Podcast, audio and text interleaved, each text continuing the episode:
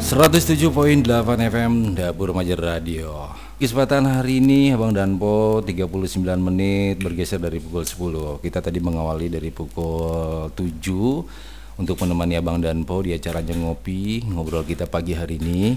Dan sepanjang obrolan kita, selain dari kemacetan imbas uji emisi kelayakan kendaraan bermotor yang ditargetkan per hari itu 600 Abang Danpo. Jadi memang memakan waktu cukup panjang. Kebetulan memang teman-teman kita nih dari Samsat Depok 1 nih, Sukmajaya khususnya berada di wilayah tengah ataupun Depok 1. Jadi ataupun Sawangan Mutar ini cukup ibarat berjalan seperti semut itu saling bersapa gitu lah. Ya inilah harmonisnya kota Depok ya. Nggak bisa kita pungkiri bahwa begitu metropolisnya dan juga begitu seksinya sehingga banyak sekali urban yang memang sengaja datang ke Depok. Diuntungkan juga nih buat Samsat harusnya. Abang Danpo, di kesempatan pagi hari ini saya sudah kedatangan tamu di acaranya Ngopi nih. Dan untuk itu saya sapa saja. Halo, Assalamualaikum Bang. Assalamualaikum Mas Ones. Waalaikumsalam. Ini Bang Iwan ya, kalau salah ya Bang Iwan. Oke, Abang Danpo, kita hari ini ditemani sama Ibtu Iwan selaku Pamin STNK Samsat Depok 1. Bang, untuk itu sebelum kita lanjut ke materi kita seperti biasa deh, Abang memperkenalkan dulu ke Abang Danpo. Kita ini manggilnya Abang Danpo aja lah ya. Abang Danpo. Ya. Oke. Okay. Kita serius santai aja lah. Sersan gitu ya. Iya. Tentunya pertama mohon maaf ya untuk para pendengar Dapur Majer Radio 1078 FM ya. Mungkin kita jadwalnya tadi itu jam 8 ya, jam 9 ya, kita 9. Sudah on air ya. On air. Ternyata ada kendala di lapangan. Betul. Kendala lapangan, ternyata situasi di lapangan itu tidak sesuai dengan keinginan kita. Betul. Suatu waktu berubah. Itu yang kita nggak bisa prediksikan. Gitu kan. Jadi assalamualaikum warahmatullahi wabarakatuh. Ya tentunya kita memperkenalkan diri yang kata orang tidak kenal maka tidak tak sayang. Betul. Ya. Untuk sayang itu harus kenal dulu. Nggak seujuk-ujuk ya. Jadi saya mewakili Ibu Kanit, kebetulan ada halangan untuk datang ke sini. Saya mewakili dari Samsat Kota Depok sebagai Pamin STNK Kota Depok. Tentunya kita ke sini kalau perlu sebenarnya kita ini agendakan Pak ya, agendakan kita setahun sekali itu. Karena banyak program unggulan kita yang harus ada sosialisasi kepada masyarakat, salah satunya dengan radio ini gitu kan. Program unggulan itu kemarin juga dari kita ada triple untung gitu. Ya kita kalau dibilang harus sosialisasi ini harus ke masyarakat dan harus tahu secara menyeluruh lah intinya gitu ya. Kan, gitu. Nah, Abang Danpo di sini nanti kita memang seperti biasa ya, kita akan ngebawa atau ngajak Abang Danpo di interaktifnya, barangkali ada yang penasaran, ada yang ingin bertanya tentang program Samsat ini sendiri ataupun triple untung. Abang Danpo nanti bisa menghubungi di 0895 0825 1237. Nah itu di nomor telepon interaktif kita, ataupun juga Abang Danpo yang ingin melalui WhatsApp di kesempatan pagi hari ini. Bang, untuk itu saya langsung saja nih ke bertanya ke Abang nih ya, dengan program-program di sini kan tema kita ini adalah proses pelaksanaan teknis pembayaran pajak dan aplikasi Signal. Nah, yang pertama Abang bisa jelaskan terkait pelayanan Samsat apa aja yang diproses dan harus dibayarkan. Nah, ini yang paling pertama dulu Bang. Pertama dulu ya. Baik. Terima kasih ya atas pertanyaannya nih. Okay. Ini pertanyaan mungkin mewakili para pendengar di rumah ya. Iya. Gimana sih sebenarnya proses pengurusan untuk wajib pajak itu di Samsat itu kan? Mungkin selama ini hanya dengar-dengar aja. Betul. Apalagi yang pemula ya. Yang pemula ini dapur remaja ini, kalau dibilang dapur remaja berarti banyak pendengar remaja nih ya, sangat ya, yang rata-rata mungkin masih awam ya dengan Samsat. Betul. Belum pernah ada proses gitu, apalagi mungkin selama ini ribet nggak sih betul untuk pengurusan Samsat itu kan, ditambah lagi baru beli mobil. Makanya kita kupas tuntas di sini, kita bahas mengenai Samsat gitu. Okay. Pertama Samsat Kota Depok ini. Tentunya kalau bicara masalah pelayanan Polri ya, kita harus punya dasar hukum dulu. Ya. Oke. Okay. Kita punya dasar hukum tentunya kenapa sih polisi boleh melaksanakan registrasi dan identifikasi di Samsat. Tentunya ada dasar hukumnya. Kita punya 5 nih dasar hukumnya. Yang pertama mungkin Undang-Undang Nomor 2 Tahun 2002 tentang Kepolisian Republik Indonesia. Kemudian Undang-Undang Nomor 22 Tahun 2009 tentang Lalu Lintas dan Angkutan Jalan Raya. Terus yang ketiga Undang-Undang Nomor 25 Tahun 2000 ini yang lama nih. Yang lama ya. Undang-Undang Nomor 25 Tahun 2009 sekarang sudah direvisi menjadi Undang-Undang Nomor 76 Tahun 2020. Terus yang keempat Peraturan Pemerintah 76 Peraturan Kapolri Nomor 5 Tahun 2012 tentang registrasi dan identifikasi kendaraan. Nah, mengenai pelayanan, tentunya kita tetap berpedoman dengan prinsip tata cara pelayanan publik terpadu ya. Betul. Apa aja itu pelayanan publik terpadu itu poin-poinnya. Yang pertama prosedural.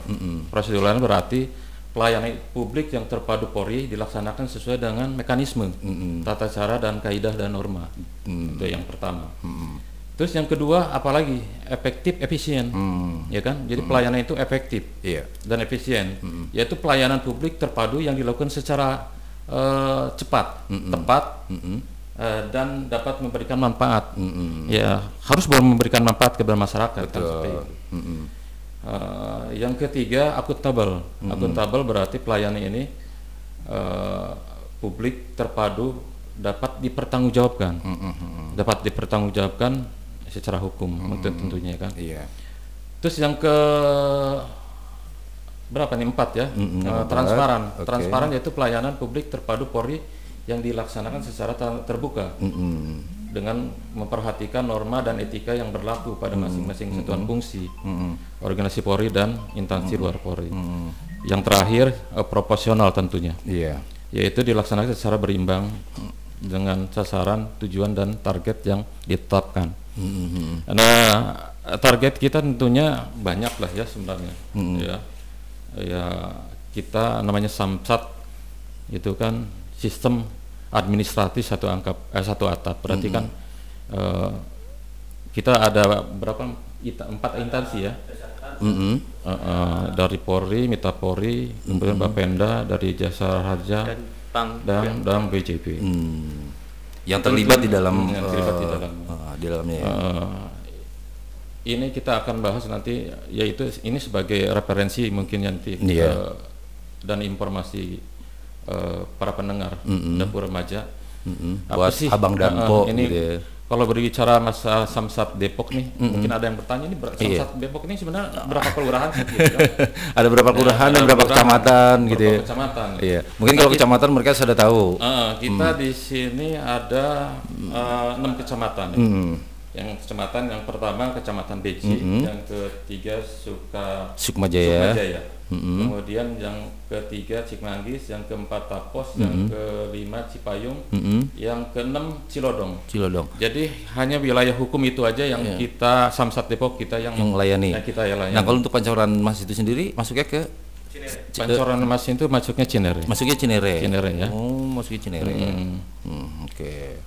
Itu kan terkait batas atau bukan batas ya, wilayah-wilayah ketentuan yang memang dilayani oleh Samsat Depok 1 ya, khususnya untuk di 11 kecamatan ini berarti mempunyai 2 samsat, antara Samsat Depok 1 dan Samsat 2 Cinere gitu kan. Juga di situ yang membedakan antara Cinere dengan Depok 1 itu kan antara E dengan Z ya, itu seperti itu ya. Kenapa dibedakan antara Depok dengan Depok 1 dengan Depok 2 gitu, antara E dengan Z, padahal sama-sama Depok gitu kan bicaranya gitu kan. Apa karena memang hanya beda Samsat aja gitu kan? Hanya untuk mengidentifikasi kendaraan doang atau bagaimana gitu kan? Biasanya berdasarkan wilayah. Berdasarkan wilayah ya. Kita kayak DKI itu misalkan kalau selatan itu di depannya itu S. Kan depannya S. Terus kalau timur T gitu kan. Ya, yang mungkin sudah ditentukan ya. Iya, per wilayah itu memang sudah ditentukan. Yang bahkan juga sudah masuk dalam peraturan undang-undang terkait masalah perpajakan juga kalau gitu ya.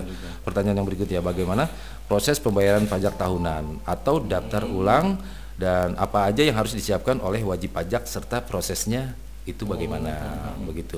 Ini tadi lupa pertanyaan ini yang belum dibahas yang tadi apa sih di Samsat apa Kota Depok ini apa aja sih pelayanan yang mungkin kan orang belum tahu nih di Samsat Kota Depok ini apa nih yang melayani bidang apa melayani proses apa aja yang dilayani. Yang pertama ya kita ada 5 poin ya untuk pelayanan di Samsat Kota Depok. Yang pertama pendaftaran kendaraan baru, pendaftaran kendaraan motor baru. Itu meliputi kendaraan baru murni ya, ini maksudnya dari dealer ya, motor baru APPM, ya, yang agen tunggal pemegang merek atau showroom lah. Yang kedua mutasi masuk atau ekspor daerah. Tentunya kalau misalkan kendaraan baru ya harus dilengkapi pertama persyaratan dulu, ya kan, persyaratan untuk kendaraan baru. Nah, terus yang kedua pendaftaran atas perubahan identitas ranmor dan pemilik meliputi itu balik nama, bisa kita proses nanti di Samsat atau ganti warna, ganti warna itu atau rubah bentuk atau kita sebutnya rubentina, rubah bentuk dan ganti warna. Rubentina. Jadi kayak semacam modifikasi gitu ya. Modifikasi misalkan kendaraan kita asalnya warna putih kita jadi warna hitam. Nah, itu bisa, itu namanya rubah warna atau rubah bentuk. Rubah bentuk itu mungkin dari coal dasher menjadi dump truck. Nah, itu udah berubah bentuk. Gitu. Udah berubah bentuk ya. Bentuk. Kita proses nanti di Samsat. Nah, terus apalagi untuk pendaftaran atas perubahan identitas itu STNK hilang dan rusak. Nah, ini bedanya hilang sama rusak nih. Hilang ini berarti dia hilang, ya udah fisiknya tidak ada. Tapi kalau rusak itu masih ada fisik, masih ada, tapi sudah tidak terbaca atau teridentifikasi lagi. Nah, kayak semacam ada tulisan nih kalau di STNK itu ada tulisan duplikat gitu ya. Itu sifatnya yang diganti karena rusak atau karena hilang yang tulisan itu. Kalau atau semua gantian baru berarti udah masuknya duplikat. Berarti. Duplikat ya. Terus lanjut yang berikutnya untuk ganti nopol atau ganti nopol atau penghitaman. Ini penghitamannya maksudnya penghitaman atau pengkuningan.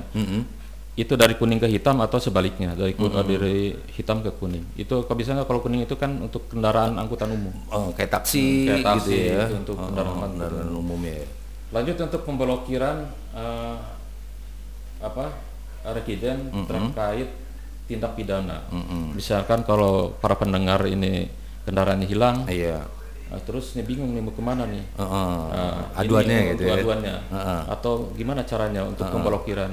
Ya tentunya yang pertama membuat laporan dulu, ke Polsek atau ke Polresta dekat. Kemudian dari laporan itu bisa nanti melalui anggotanya langsung nanti ke melalui komunikasi ke Samsat atau melalui pelapor sendiri langsung datang ke Samsat dengan, membawa bukti laporan surat hilang. Itu kita akan proses nanti pemblokiran. Nah, jadi kalau kita mau hilang, jadi kalau kita hilang kendaraan itu bukan saja kita harus melapor ke Polres saja gitu, misalkan melaporkan kendaraan hilang, tapi juga harus melaporkan surat-suratnya ke Samsat gitu ya. Karena dasar dari kita untuk pemblokiran itu dari laporan polisi itu. Nah, biasanya ini kan masyarakat banyak yang kurang paham nih, Bang. Karena apa? Kalau motor atau hilang itu kan ada dua pilihan, motor lunas atau motor kredit. Biasanya kalau motor kredit itu mereka memang laporannya ke bagian leasing saja atau bagian premi untuk menggantikan asuransi ganti baru kendaraan dan segala macam ya. Nah, berarti kalau yang memang hilang karena motor cash atau memang sudah impas itu berarti kan mereka sudah punya full surat ya. Biasanya hanya dengan melapor pertama ke wilayah, ke Polsek setempat ya. Betul. Kalau misalkan kita di Sawangan berarti ke Polsek terdekat aja sudah cukup sebenarnya.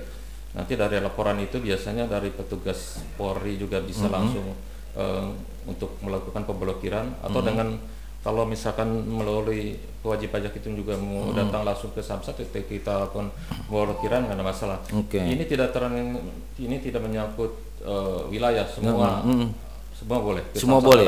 Nah, ini kalau apabila ditemukan kasus semacam ini, misalkan kita sudah melakukan pemblokiran kendaraan, karena kendaraan kita sudah hilang nih, terus kita laporkan ke Polres, terus tiba-tiba dalam hitungan 3 atau bahkan 5 bulan mobil itu diketemukan. dan dikumpulkanlah di Polres kayak semacam kayak tahun yang lalu kemarin ada tuh di Polres juga tentang barang sitaan ranmor dan kalmor dan segala macamnya, ternyata banyak banget di situ ratusan kendaraan. Kasus kendaraannya sudah diketemukan misalkan, tapi kita sudah terlanjur memblokir pemblokiran. Nah itu gimana tuh kasusnya? Yang pertama mungkin kendaraan ini kan dalam proses proses hukum. Sebagai barang bukti pidana. Tapi kalau misalkan nanti proses hukum itu sudah selesai, berarti semua pemilik kendaraan itu mungkin kendaraan itu yang pemiliknya sudah diketemukan sudah diketemukan dan bisa menunjukkan bukti kepemilikan yang sah, tentunya dari kami tidak akan mempersulit. Nah setelah itu bagaimana sih prosesnya kalau misalkan sudah terlanjur diblokir kan gitu? Nah, betul. Kita prosesnya gampang, itu hanya sistem by sistem aja. Maksudnya kita hanya dari pelapor atau bagi yang mau buka blokir silakan datang ke Samsat aja. Ajukan untuk permohonan untuk buka blokir, kita bisa blokir. Oh bisa langsung dibuka. Bisa langsung diproses. Baik Abang dan Pak semuanya di kesempatan siang hari ini. Karena kita sudah masuk di 59 menit bergeser dari pukul 10. Jadi Abang Danpo memang siang hari ini barangkali juga sudah selesai melaksanakan aktivitas tadi pagi, jogging-jogging, sekarang santai-santai sembari kita mendengarkan nih obrolan kita di acaranya Ngopi Ngobrol kita pagi hari ini. Terkait dengan pertanyaan yang pertama masih mungkin ada hal yang perlu disampaikan lagi? Ya, Lisa, mungkin kita masih melayani perpanjangan 5 tahunan di Samsat Kota Depok, lanjut pengesahan setahunan juga ada, yang terakhir mutasi luar daerah. Mutasi luar daerah. Jadi kendaraan-kendaraan yang akan dimutasi keluar daerah, tentunya kita namanya cabut berkas dulu baru didaftarkan di daerah yang dituju. Artinya prosesnya kalau yang saya tahu itu atau mewakili juga teman-teman yang barangkali memang banyak yang belum tahu, Tangerang mau pindah ke Depok biasanya kan ke Polda dulu ya. Polda dulu. Kenapa harus ke Polda dulu? Bukannya langsung ke bukan ke wilayah langsung ke Depok? Dari gitu. Depok. Dari Tangerang mau ke Depok. Dari Tangerang mau ke Depok. Nah itu kan katanya itu karena mau wilayah, tapi harus ketemu ke Polda dulu. Nah kenapa harus ke Polda dulu gitu? Kalau Tangerang Depok itu mutasi antar Samsat aja. Karena masih ruang lingkup Polda Metro gitu.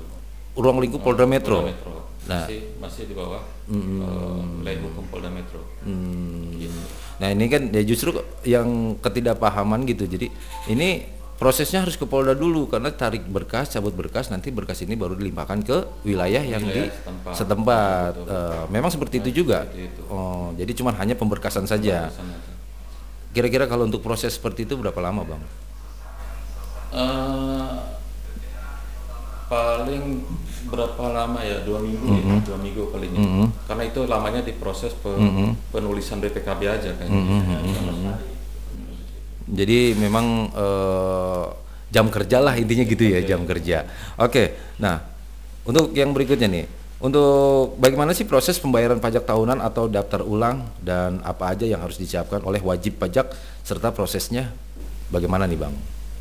Untuk proses tahunan ya, untuk proses tahunan tentunya silakan untuk disiapkan dulu dokumen-dokumen yang untuk proses perpanjangan. Tentunya perpanjangan ini kan nggak terlalu ini ya, terlalu banyak persyaratannya, hanya mengisi formulir permohonan. Nanti silakan datang ke Samsat terdekat ya, sesuai dengan domisili. Kemudian langsung mengisi formulir permohonan ya, dengan melampirkan beberapa dokumen yaitu ya berupa KTP, kemudian STNK, BPKB, lanjut apabila mungkin yang bersangkutan berhalangan, nanti bisa diwakilkan dengan disertakan surat kuasa kepada yang dikuasakan. Kayak itu. Dah. Beda dengan kita dikuasakan dengan kita menyuruh apa namanya agent ya, itu beda. Biro jasa sama juga tetap harus ada surat kuasa juga. dari gitu pemohon. Dari pemohon misalkan saya mau ya karena kesibukan atau saya ada di luar daerah misalkan kebetulan mobilnya juga memang nggak kemana-mana, berkasnya juga di sini, udah sekalian diurus gitu kan. Nah itu disertai surat itu juga, surat kuasa juga, meskipun dia atas nama Biro Jasa, atas nama tetap atas namanya yang tertera di KTP ya. Iya maksudnya atas nama misalkan KTP untuk saya. Untuk pengurusannya diwakilkan melalui Biro Jasa. Tentunya data-datanya tetap data-data pemohon pajak yang tapi disertai untuk pengurusannya diwakilkan ke Biro Jasa. Biro Jasa. Dan itu disertai surat ini juga kuasa. Surat kuasa dari. Jadi tetap juga saya mengeluarkan surat kuasa lah intinya gitu ya. Jadi nggak semata-mata enak nih kalau Biro Jasa nggak perlu. Nah kalau pribadi kan harus bikin surat kuasa, nah sedangkan tanda tangan kita harus email dulu macam, lalu di luar kota seperti itu. Nah itu kan proses masalah tahunannya. Nah untuk masalah daftar ulang dan segala macamnya seperti tahunan. Apa? Kalau 5 tahunan hanya bedanya di cek fisik aja. Kalau misalkan untuk tahunan itu tidak ada cek fisik, kalau tahunan itu kita ada cek fisik. Untuk cek fisik kendaraan, dan biasanya nomor rangka kendaraan. Silakan untuk yang 5 tahunan memproses 5 tahunan, tentunya silakan kendaraannya nanti dibawa ke Samsat, terus di dokumennya sama seperti yang pertama perpanjangan, dibawa KTP, STNK, berikut BPKB-nya. Nah, itu aja. Kalau memangnya mobil berada masih di leasing atau bagaimana, ini kan kalau cek fisik itu kan syarat lengkap atau bagaimana? Atau ada surat tambahan dari misalkan ya bukan dalam hal kreditan mobil ya mungkin BPKB-nya di sekolah lain mungkin gitu. Nah mungkin ini banyaklah orang pertanyaan seperti ini ya, karena gimana sih kalau misalkan BPKB saya masih penguasaan leasing atau digadaikan ke penggadaian atau ke bank, ini prosesnya seperti apa? Tentunya ini hanya ini kan BPKB ini dalam penguasaan leasing ya. Betul. Tentu harusnya ada surat keterangan dari leasing tersebut. Surat keterangan bahwa benar BPKB itu dalam penguasaan leasing atau bank gitu ya. Bank. Jadi tetap dikeluarkan oleh pihak-pihak mereka gitu ya. Yeah. Itu bisa melalui surat tertulis atau email juga nggak jadi masalah. Atau bagaimana? Biasanya tertulis dia. Tertulis. Stempel basah. Stempel basah. Nah, kalau langsung datang ke Samsat terdekat. Gitu.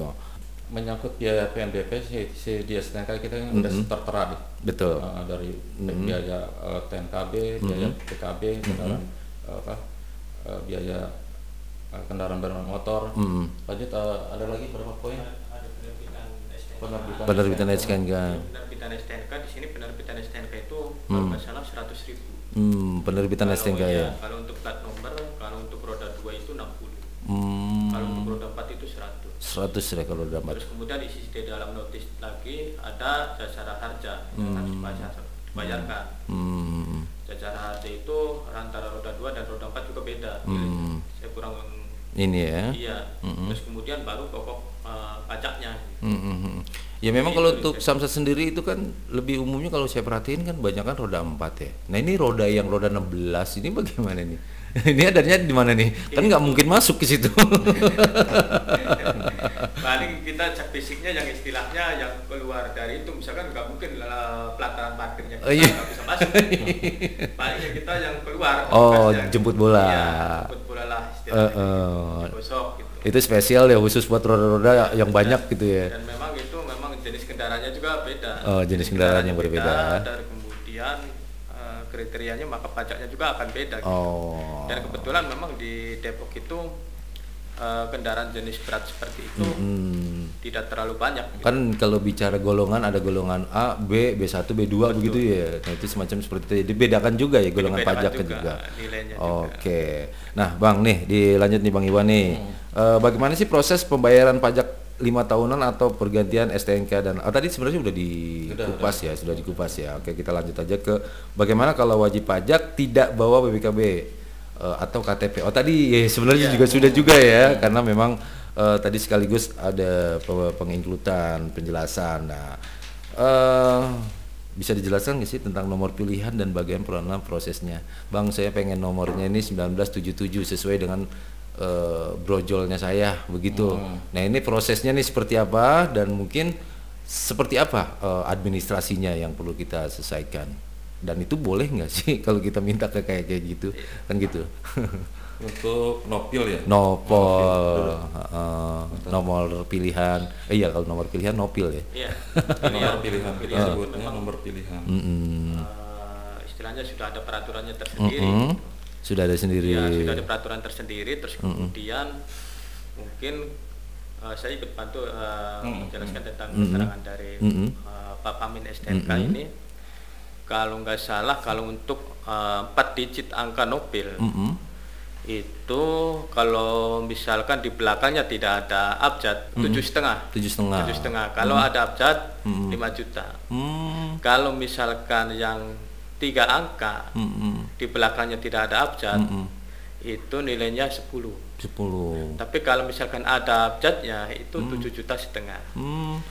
Ya, terus kemudian kalau misalkan nomor pilihan 2 angka, 2 angka ini kalau tidak ada abjad di belakangnya itu 15. Jadi memang tergantung pilihan juga, sesuai dengan nomornya juga gitu ya. Iya. Kalau standar nih kan, kalau 19 kan biasanya kalau kita ketemu nih kadang-kadang 1977 misalkan, kadang-kadang itu tanpa kita pinta juga sebenarnya kita bisa dapat secara umum kan kayak gitu ya. Nah, tapi kalau kita memang spesial minta gitu, itu seperti itu gitu ya. Iya. Prosesnya. Minta didaftarkan, minta nomor dulu. Jadi di pendaftaran itu di bagian register pengajuan. Saya pengen nopil cantik. Nanti dari pihak ini residen itu akan mengajukan ke Polda bahwa nomor ini sudah dipakai atau belum. Gitu. Jadi kita nggak bisa langsung minta nomor ini jadi. Iya. Jadi kemungkinan bisa jadi nomor itu sudah ada yang pakai. Genap gitu ya. Atau paling tidak nanti kita mainnya di belakang di abjad terakhir. Jadi abjad terakhir itu bisa untuk nomor tetap, tapi abjad terakhirnya yang bisa berbeda gitu ya. Nah, kalau memangnya semuanya dia minta, misalkan namanya disesuaikan dengan tulisan. Kayak kalau Palembang itu kan enak banget ya, atau kalau kayak apa, kalau Palembang itu BG kan, iya. Ya, misalkan Bang Adi, misalkan Bang Adi berarti kan 4 DI, iya. Kan gitu. Nah itu 4 dan DI-nya ini yang memang spesial gitu ya. Iya, nomor spesial. Nomor maksudnya. Spesial maksudnya. Nah, iya. Kalau 1 angka itu bagaimana Bang kasusnya? 1 angka berarti kalau di belakangnya ada abjad berarti 15. Atau 1 nomor lah gitu. Iya, 1 nomor tapi di belakangnya ada abjad. Tapi kalau misalkan tidak ada abjad itu 20 juta. Lumayan. Jadi itu resiko kita kalau kita mau memilih nomor-nomor bagus gitu ya. Nah, itu nomor itu hanya baru nopil, belum pajak. Belum pajaknya. Belum pajak itu baru hanya nomornya saja gitu. Oh my God. Jadi pajaknya beda lagi. Gitu. Berarti kalau saya ngelihat di kendaraan jalan tol namanya bagus banget, ini juga luar biasa berarti. Lumayan. Gitu. Lumayan. Oke, Bang, itu terkait masalah nopil pilihan atau nopil ya. Nah, ini sekarang kan pemerintah nih atau kepolisian khususnya Kasat Lantas ya, ini sedang memburu terkait masalah nomor RFL, apa itu namanya? RFS. Ya, RFS yang di belakangnya selalu digunakan untuk mobil-mobil pemerintahan ya, pejabat eselon 1 sampai dengan 4 lah intinya seperti itu. Kenapa menjadi sebuah acuan itu, Bang? Memang sebenarnya banyak atau ada nggak sih kasus-kasus seperti itu? Sebenarnya kalau RFS ini kan nih yang sekarang lagi rame ya, yang lagi viral yang kemarin YouTuber ya. Betul. Nah, kemarin itu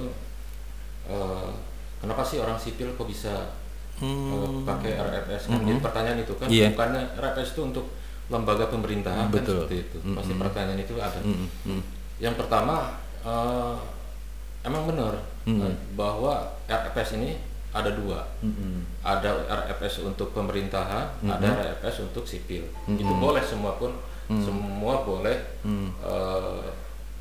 memohon atau mengajukan permohonan untuk nomor-nomor seperti itu ya. Kemudian untuk nomor yang di kementerian itu kodenya hanya 4 angka itu pun angka 1 di depannya. Itu berarti pemerintahan. Tapi kalau untuk sipil biasanya untuk umum itu kepala 3. Kepala 3 angka ya. Gitu. Nah, secara aturan tertuang itu benar-benar boleh diperbolehkan atau memang tidak gitu. Ini di sini juga kalau kita melihat menjadi salah satu faktor ugal-ugalan lah intinya seperti itu kalau memang digunakan oleh sipil. Beda halnya dengan pemerintahan. Kalau pemerintahan itu kan pasti di dalam pengawasan, kalaupun memang dalam keadaan kondisi urgent atau tugas negara artinya menggunakan pengawal dan segala macam seperti itu. Oke, yang selanjutnya yang menjelaskan tentang aplikasi Signal nih, Bang. Yang namanya kalau Samsat itu namanya apa? Sambara ya? Sambara. Nah, di sini tentang aplikasi Signal dan apa sih keuntungannya tentang aplikasi ini? Ini aplikasi ini ya tentunya ini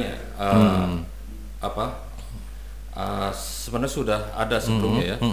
Kita dulu itu namanya ada aplikasi namanya Sampolnas, Samsat Online Nasional ya.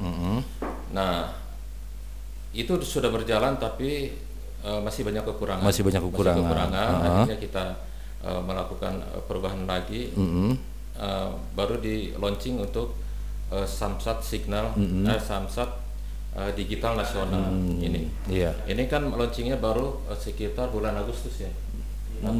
Agustus tahun ini. Ini aplikasi baru ya, aplikasi baru. Tentunya ini udah kita sempurnakan. Yang sebelumnya mungkin hanya dari kepolisian aja. Kalau ini kita sudah terintegrasi dengan Dukcapil, dengan Pemda, perpajakan Pemda. Lanjut untuk melayani apa aja nih, pembayaran apa ini di sini prosesnya hanya perpanjangan tahunan aja. Kemudian ada pembayaran sumbangan wajib dana kecelakaan lalu lintas. Di situ. Jadi sebenarnya perbedaannya antara Signal dengan Sambara ini perbedaannya di mana? Kalau Sambara itu untuk pengecekan data ya. Pengecekan data dari Pemda itu ya. Misalkan saya jelaskan untuk Sambara sendiri sebenarnya hampir mirip dengan Signal ini. Cuman di Signal itu perbedaannya ini bisa mencetak notis pajak di situ yang sudah ada nomor registrasi dan barcode-nya. Tetapi sampai saat ini belum bisa dilakukan gitu. Karena memang untuk menyatukan datanya dari beberapa provinsi, datanya itu belum menyatu secara keseluruhan di aplikasi Signal ini. Jadi sementara walaupun kemarin baru launching sebenarnya masih banyak kekurangan di dalam aplikasi Signal ini. Jadi masih banyak pembenahan-pembenahan ya. Ke depan nanti wajib pajak itu bisa pakai aplikasi Signal itu bisa seluruh Indonesia bisa pakai itu. Kalau Sambara kan hanya bisa dipakai di Jawa Barat. Hanya di Jawa Barat, tapi kalau misalkan keluar nggak bisa. Jadi kalau misalkan orang Kalimantan input nopolnya kemudian bayar pajak pakai Signal bisa. Pakai Signal dengan syarat ya tadi sudah terintegrasi. Sementara ini kan seluruh provinsi ini belum terintegrasi dalam aplikasi Signal tadi. Gitu. Nah, jadi masih banyak kekurangannya seperti itu. Gitu ya. Seperti itu. Jadi aplikasi ini sudah bisa didownload di Play Store? Sudah ada. Jadi masyarakat yang memang membutuhkan aplikasi Signal ini sudah ada di Play Store lah intinya gitu ya. Sudah bisa didownload. Nah, itu Abang Danpo. Jadi kalau memang untuk mempermudah dan semakin mudah, tadi di perbedaannya Sambara itu hanya untuk wilayah Jawa Barat, meskipun menggunakan aplikasi.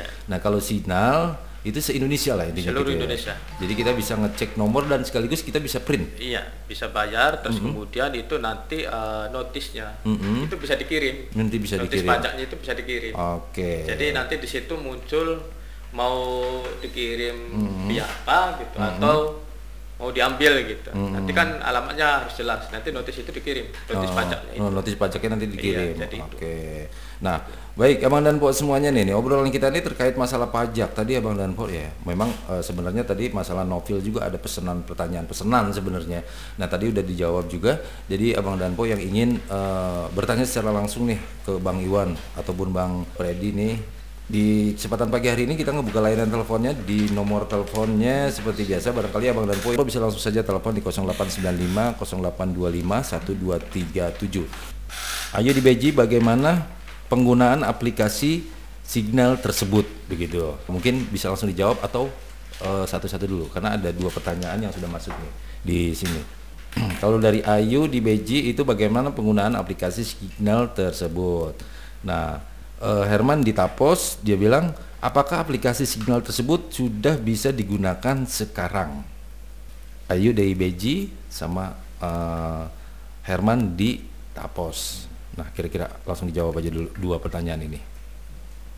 Terima kasih pertanyaannya. Nah, pertanyaannya bagus nih. Terkait pertanyaan yang pertama itu. Bagaimana sih kalau misalkan apa caranya? Aplikasi Signal.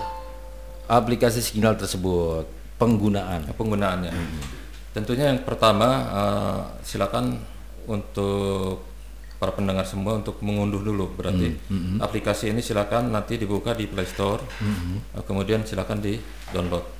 Itu yang pertama. Lanjut setelah di-download, pemohon bisa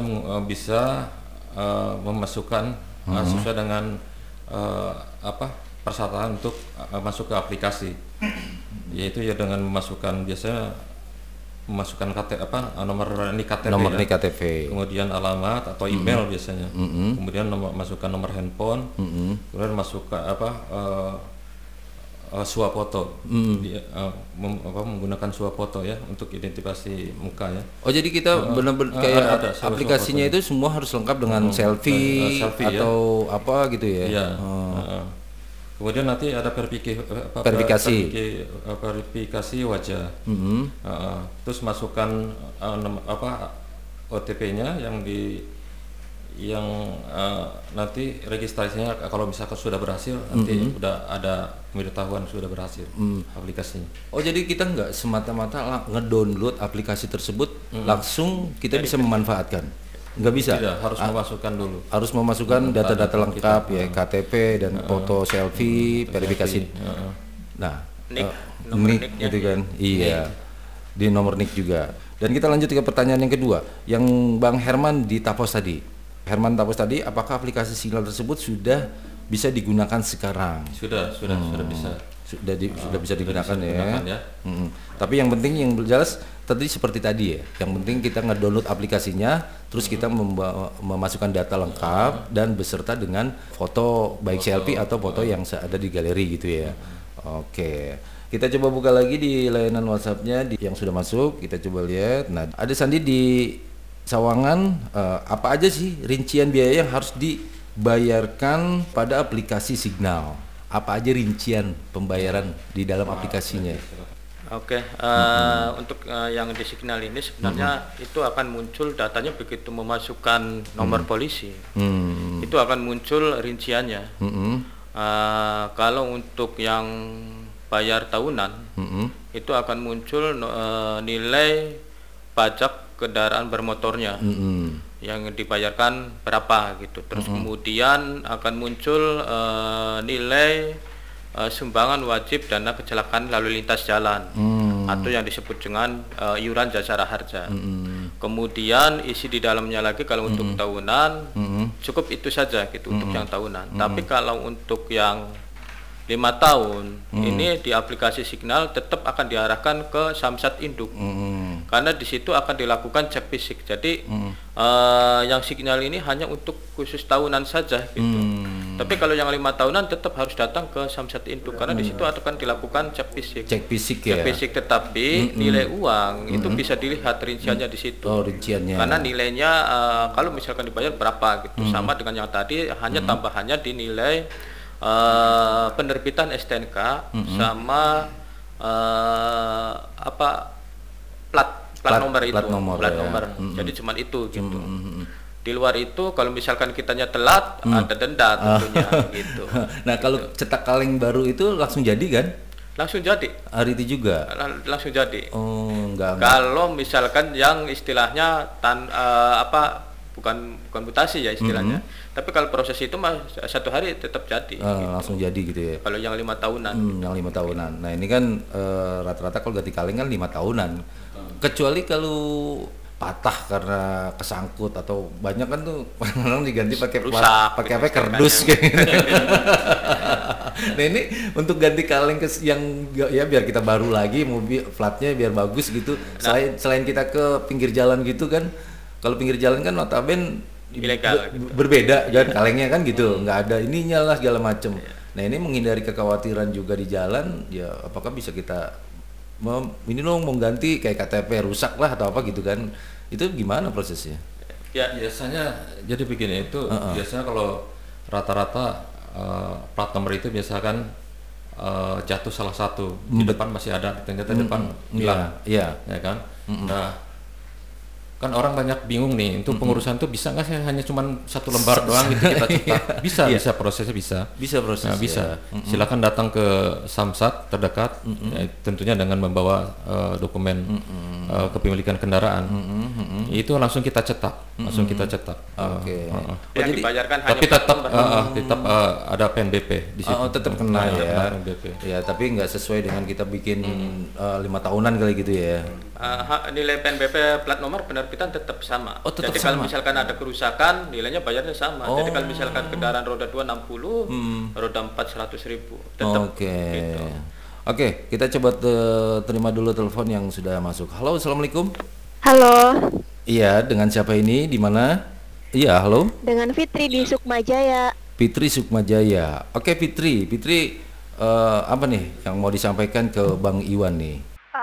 Saya mau tanya bagaimana cara mendapatkan STNK yang baru nih setelah bayar lewat aplikasi Signal ya, soalnya kan saya sudah pilih lanjut setelah pembayaran di aplikasi, tapi di sistem itu tertera pengasahan ditolak. Mohon sarannya Pak. Baik, pengesahan ditolak. Pengesahan ditolak. Iya, betul. Pengesahannya ditolak di sistem. Oke. Ini pengertian ditolak ini kan ada berbagai kendala nih, atau mungkin ditolak itu dari pendaftaran untuk masuk ke aplikasi pertama itu belum semuanya sukses berhasil. Ya, sehingga untuk memasukkan proses itu ada terkendala. Jadi sudah bayar tapi proses selanjutnya pengesahan STNK-nya nggak bisa keluar, jadi otomatis STNK nggak bisa diterbitkan. Satu-satunya cara ya mungkin datang ke Samsat gitu. Untuk karena memang sudah bayar, ya mau tidak mau itu harus proses berlanjut gitu. Nah mungkin bisa lebih dijelaskan lebih jelas karena dia sudah masuk ke dalam aplikasinya tapi tiba-tiba mental atau ditolak lah sistemnya gitu. Padahal dia sudah bayar gitu. Jadi berarti kalau udah sukses itu berarti ada kode BRIPA dan Fitri ini sudah melakukan pembayaran ke bank kan? Berarti betul. Sudah ada tanda bukti pembayaran melalui bank. Berarti itu Fitri ini udah punya hak untuk sudah memiliki STNK. Cuman kalau terkendala di aplikasi tentunya kita silakan untuk Fitri mungkin bisa langsung datang ke Samsat. Kita proses secara manual aja. Kalau terkendala di aplikasi. Jadi karena dia ini kan bukan saja hanya masuknya, tapi dia sudah membayar. Cuman hanya sedikit lanjutnya ada kendala di situ. Udah giliran masuk lanjutnya lagi mungkin ada kendala di situ. Nah, tapi dia pengen bukti struk atau pembayaran segala macamnya ini menjadi kebingungan sehingga seperti itu ya. Oke, Fitri di Sukmajaya barangkali menjadi salah satu jawaban dan mungkin kalau memangnya waktunya panjang Fitri bisa ke Samsatnya langsung nih untuk mengambil atau bisa minta penjelasan lebih lanjut seperti itu ya. Baik. Nah, untuk yang berikutnya ada WhatsApp yang sudah masuk, kita coba lihat di sini. Apa perbedaannya Signal dengan Sambara? Kan sama-sama aplikasi. Nah, tadi sebenarnya udah dijawab ya. Ini dari Denny di Sawangan. Apa bedanya Signal Sambara dengan Signal? Tadi perbedaannya tadi sudah dijelaskan ya. Baik, Abang Danpo barangkali ada yang ingin bertanya lagi nih terkait Signal aplikasi Sambara ataupun terkait masalah perpajakan. Nah, terkait juga masalah di jalan rayanya, kadang-kadang kan suka ada miskomunikasi antara pengguna kendaraan nih. Kadang-kadang mereka cuma prinsip bilang begini, Bang. Kenapa polisi menanyakan masalah pajak? Sedangkan ini adalah ranahnya adalah Samsat lah bahasanya begitu. Nah, ini juga ada pertanyaan. Nah, kira-kira bisa dijelaskan seperti apa untuk masyarakat nih, Bang? Untuk biar nggak gagal paham. Ya, tentunya ini kan Ada dua versi nih. Dua versi. Yang pertama, boleh nggak sih sebenarnya polisi itu nindak? Kalau misalnya hanya mati tahunan aja kan, itu pertanyaan sebenarnya udah lama ya. Iya. Makanya kita di sini kita saring aja ya. Oke. Yang pertama tentunya kalau tahunan itu kan versi pertama itu bahwa pembayaran pajak. Itu kalau sudah ada keterlambatan, itu sudah ada sanksi tersendiri. Berarti sanksinya itu denda, kan seperti itu. Betul. Kalau masalah pajak. Tapi Polri tidak mengacu kepada itu. Polri itu mengacu kepada keabsahan. Keabsahan. Kalau berarti kalau tidak diperpanjang, berarti surat itu tidak punya keabsahan untuk dibawa di jalan raya. Jadi kan? Artinya dalam satu bentuk kelengkapan kendaraan, gitu ya. Di antaranya tadi penunggakan pajak. Nah, di sini untuk yang berikutnya nih, bagaimana peran mitra Polri dalam pelayanan Samsat nih, Bang? Ya, tentunya peran mitra Polri ya kita sebagai petugas registrasi dan identifikasi. Registrasi dan identifikasi banyak nih sebenarnya, banyak apa tugas kita untuk legislasi itu ya, termasuk masalah pengungkapan masalah pidana. Pidana itu dari mulai pencurian yang mungkin viral selama ini, itu kan teridentifikasi dari plat nomor, atau mungkin masalah bom yang dulu itu. Itu semua bisa terungkap dari registrasi dan identifikasi kita. Atau juga kayak kemarin kasus plat nomor berbeda mobil yang terekam lewat CCTV itu, yang ternyata mobilnya bukan mobil A, ternyata mobilnya mobil B. Banyak kasus yang terungkap melalui registrasi. Tentunya kita punya peran penting menjadi mitra Polri. Jadi artinya bagaimana sebagai peran mitra Polri dalam pelayanan Samsat itu diantaranya adalah identifikasi dalam semacamnya plat nomor semacam seperti itu gitu ya. Selain itu ada lagi Bang yang memang perlu dijelaskan terkait apa aja sih yang memang menjadi bagian dari kemitraannya? Banyak.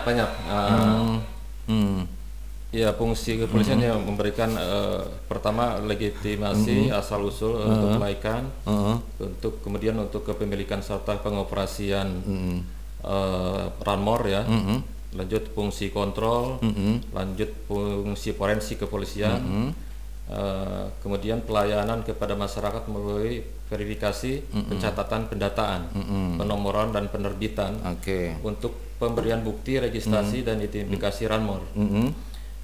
Lanjut untuk pengarsipan juga nih, serta pemberian informasi seperti itu. Pemberian informasi itu mungkin ada masyarakat yang pengen mengecek ini kendaraan saya ini terdaftar apa enggak, kan gitu. Kita kasih informasi bahwa kendaraan itu benar-benar terdaftar. Nah, biasanya kan orang kalau kita mobil baru jelaslah ya kan, secara leasingnya atau secara pendaftaran administrasinya lengkap. Nah, biasanya kan kalau kita beli second gitu kan, ini suka bermasalah kan kalau di second itu. Ya barangkali antara plat ini beda apa namanya? Mesin dengan nomor STNK dengan nomor di STNK dengan nomor ini beda kayak gitu. Nah, ini juga salah satu tugas fungsinya Polri untuk mengidentifikasi nomor-nomor tersebut gitu ya. Nah, yang paling terakhir nih sebagai barangkali juga di kesempatan hari ini karena kita memang sudah masuk di 36 menit di pukul 11 tadi sudah diberikan kode azan sebenarnya ya. Dan memang Bang Danpo di kesempatan siang hari ini waktunya kita istirahat, makan siang ya kan. Dan mungkin Abang Danpo semuanya yang barangkali juga masih ada di perjalanan karena terjebak suasana kemacetan ataupun juga memang dalam kejebak ke pekerjaan yang belum selesai, tapi hari ini kuping Abang Danpo masih tetap bersama kami di acaranya Ngopi Ngobrol kita pagi hari ini. Nah, bagaimana sih tanggapan mitra Polri terhadap program Triple Untung nih, Bang? Ya, sebenarnya ini bagus sekali nih, program nih bagus sekali. Banyak keuntungannya, terutama untuk wajib pajak ya tentunya. Yang salah satu poin yang keuntungannya ini ada yang bebas ini ya, bebas denda ya, bebas denda BBN, BBN2,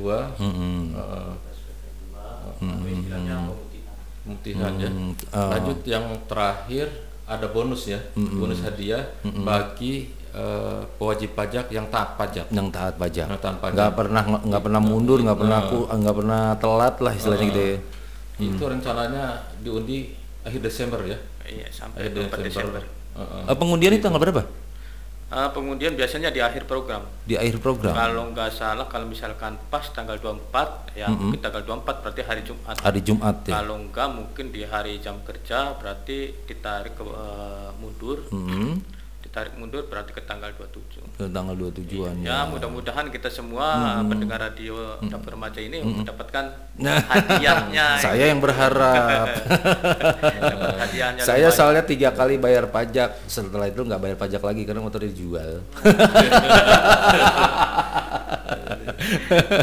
Taat pajak selanjutnya enggak karena motornya dijual. Nah, mungkin itu ya manfaat ataupun keuntungan terhadap program triple untung ya, terhadap mitra Polri tersebut gitu ya. Nah, artinya dengan program-program ini memang menjadi salah satu keringanan juga untuk tugas atau apa sih sebenarnya, bisa dikatakan seperti itu ya? Iya, betul. Keringanan lah, kita mendapat bonus juga sebagai petugas ya. Ini mah sebenarnya programnya untuk mereka yang tidak taat. Mengingatkan buat tidak taat, tapi kalau yang taatnya kita dikasih diskon. Selain dikasih diskon, juga dikasih hadiah. Dikasih hadiah. Gitu. Nah, jadi memang Gubernur Jawa Barat ini bijak juga. Salah satunya untuk meringankan masyarakat di kondisi pandemi ini dengan meringankan biaya. Salah satunya adalah bebas denda. Kemudian ada bebas BBNKB2. BBNKB2 itu istilahnya mutasi. Mutasi ya. Mutasi atau balik nama. BBN2 itu balik nama. Itu di situ kita tidak dikenakan biaya. Tapi kalau misalkan untuk yang kendaraan barunya BBN1 itu kita dikenakan diskon 2,5%. Nah, sedikit penjelasan deh BBNKB 1 dan 2 itu yang dimaksud apa sih? Iya, BBNKB 1 itu adalah bagi diperuntukkan untuk kendaraan baru. Biaya balik nama kendaraan baru. Nah, itu kita cuman programnya dikasih diskon 2,5%. Tapi kalau BBNKB2 itu biaya balik nama kendaraan bermotor yang istilahnya kita punya kendaraan tapi masih atas nama orang lain. Nah, balik nama tapi namanya nama kita tapi masih dalam satu wilayah, itu sebenarnya kita bebas pajak. Bebas pajak tidak bayar pajak untuk yang pada saat ini sampai tanggal 24 Desember. Tetapi kalau misalkan ada mutasi keluar daerah, kita pajaknya itu memang apa istilahnya, biaya itunya BBN2-nya nggak dikenakan. Tetapi ada biaya yang mungkin biaya mutasi ya, biaya mutasi. Ada mutasi, ada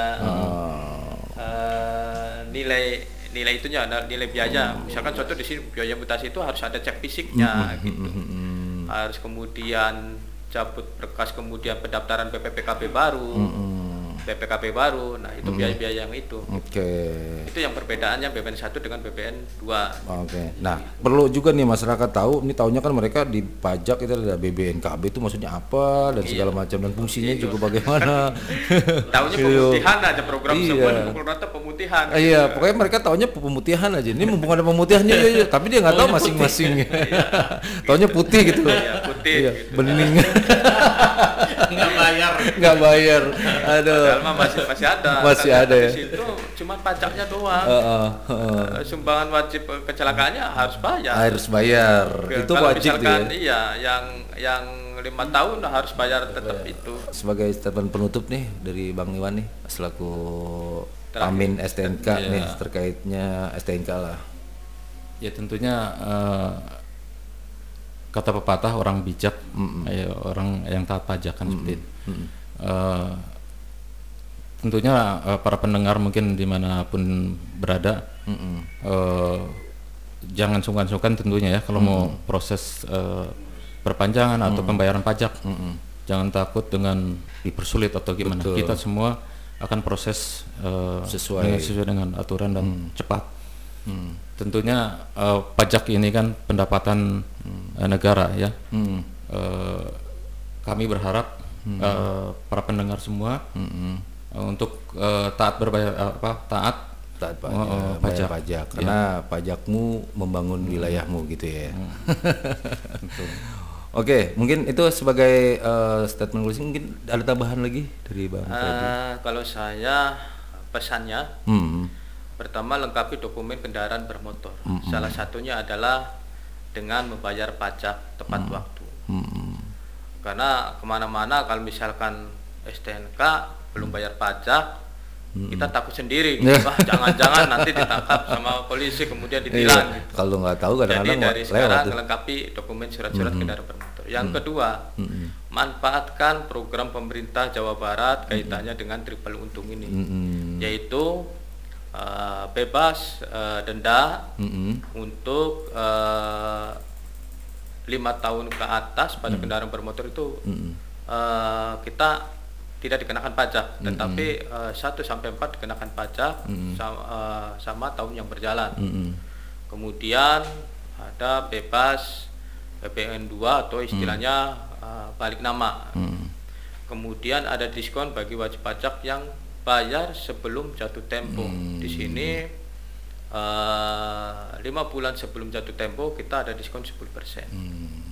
Jadi sebelum waktunya. Iya, jadi tiap sebelum waktunya. Gitu. Kemudian kalau 4 bulan 8%, kalau misalkan 3 bulan 6%.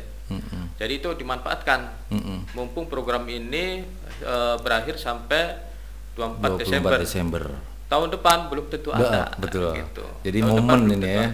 Jadi manfaatkan program pemerintah ini. Kemudian yang ketiganya adalah dengan membayar pajak berarti ikut membangun Jawa Barat, khususnya Kota Depok.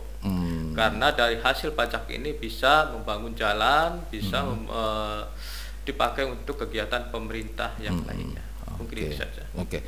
Nah, baik Abang dan Bu semuanya, di kesempatan hari ini di acara ngopi ngobrol kita pagi semakin menarik sampai-sampai kita juga memang sudah memasuki jam azan ya.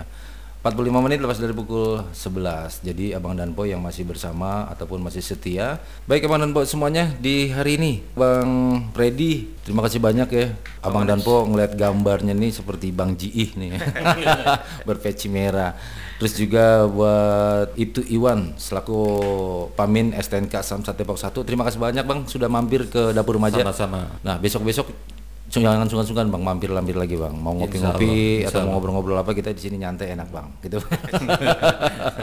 Dan juga buat rekan-rekan semuanya nih yang udah ngawal kita semua ini ya, bertiga, berlima nih di pagi hari ini yang sudah menemani Abang dan Po semua di acara ngopi. Untuk itu sebagai salam terakhir saya mengucapkan terima kasih dan salam sehat. Tetap waspada, jaga protokol kesehatan, laksanakan 10M. Saya yang bertugas Ahmad Dika, dan juga operator siar, juga ada produser, mengucapkan terima kasih. Selamat siang untuk Abang dan Pak semuanya, selamat menjalankan istirahat dan tetap bersemangat. Akhir kata, wassalamualaikum warahmatullahi wabarakatuh. Waalaikumsalam warahmatullahi wabarakatuh. Dapur Remaja, aulanya anak muda, dewasa yang berhati remaja.